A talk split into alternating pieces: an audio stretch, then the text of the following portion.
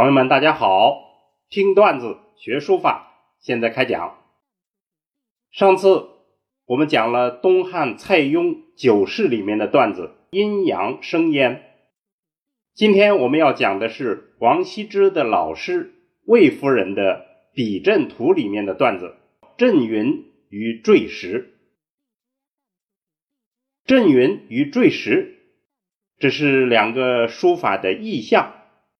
意思就是书法的点画如阵云，如坠石这样的意思。好，我们把原文串讲一下：横如千里阵云，隐隐然，其实有形。意思就是横画就像千里的阵云一样，阵云。就是云云雾的云，隐隐然、隐隐的、暗暗的，里面包藏着一些形状。这是什么意思呢？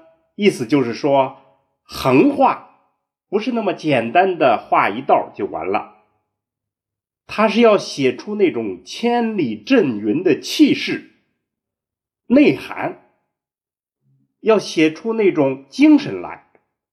当然不是说你要抖动写出那种形状，所有这里讲的都是内在精神。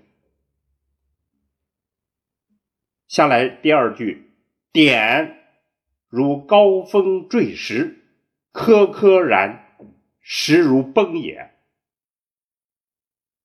就是那个点画那一点，要写的像高峰上坠下来的石头，颗颗作响。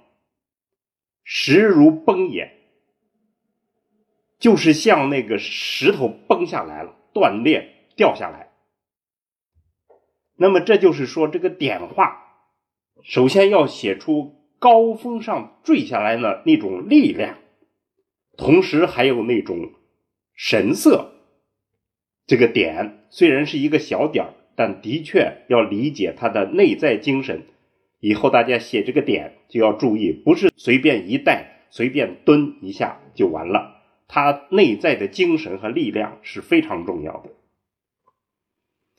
撇路断西下，那个撇画写的就要像刀剑一样，在陆地上能砍断犀犀牛的角和大象的牙。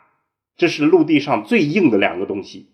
那么，这个撇，它所包含的刀剑的锋利精神，必须是能割断陆地上最坚韧的东西，所以突出它的这种锋利和遒劲。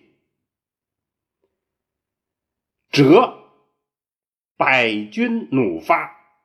折这一画写的就像百钧之力的弩机。要马上发出这样一种紧绷的事态，弹力要写出来。树万岁枯藤，这个树画写的就像万年的枯藤一样，藤条从高处伸展下来，或者从低处伸展上去，总之要有这种伸展的感觉。同时要有这种韧性，还有这种刚健，就这一竖画的不是简单的一个笔道，而内在包含着一种万年枯藤的精神。那崩浪雷奔，这个那画写的就像这个崩浪砸过来的浪。还要像霹雳雷一样奔过去，这样一种气势，还有这样一种力量，才是那话。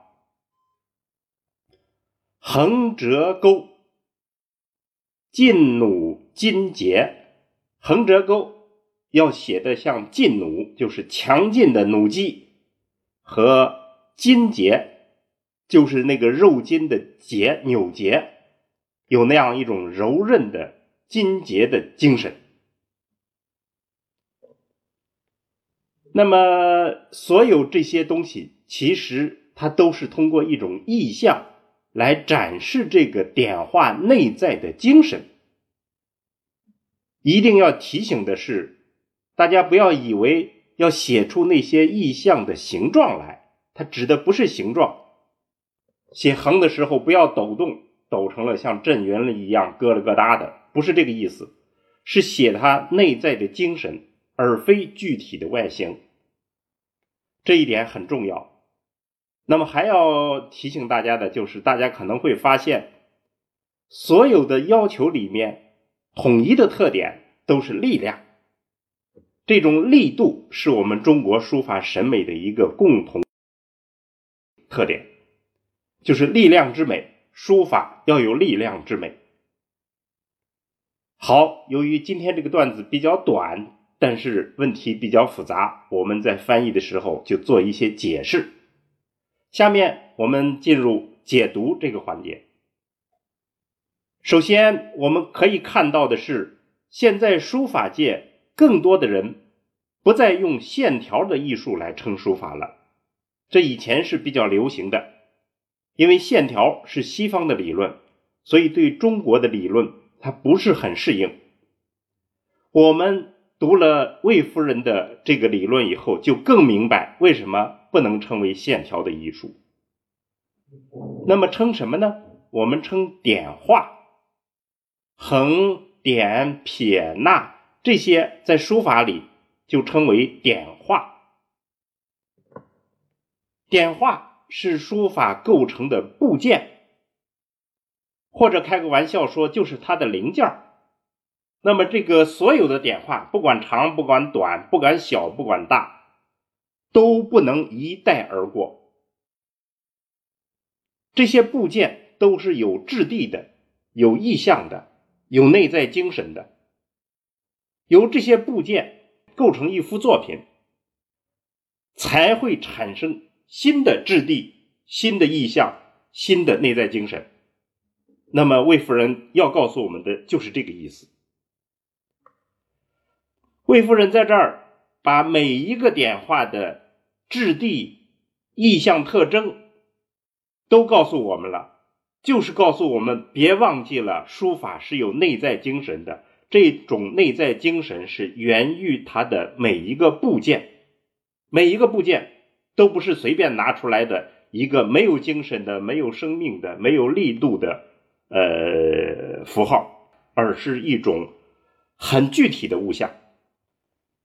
所以，我们今天的结论就是，我们要深入理解点画，使书法大厦的每一个部件都用东北人说的“杠杠的”，是这样的部件组合起来，才能创造具有内在精神的艺术品。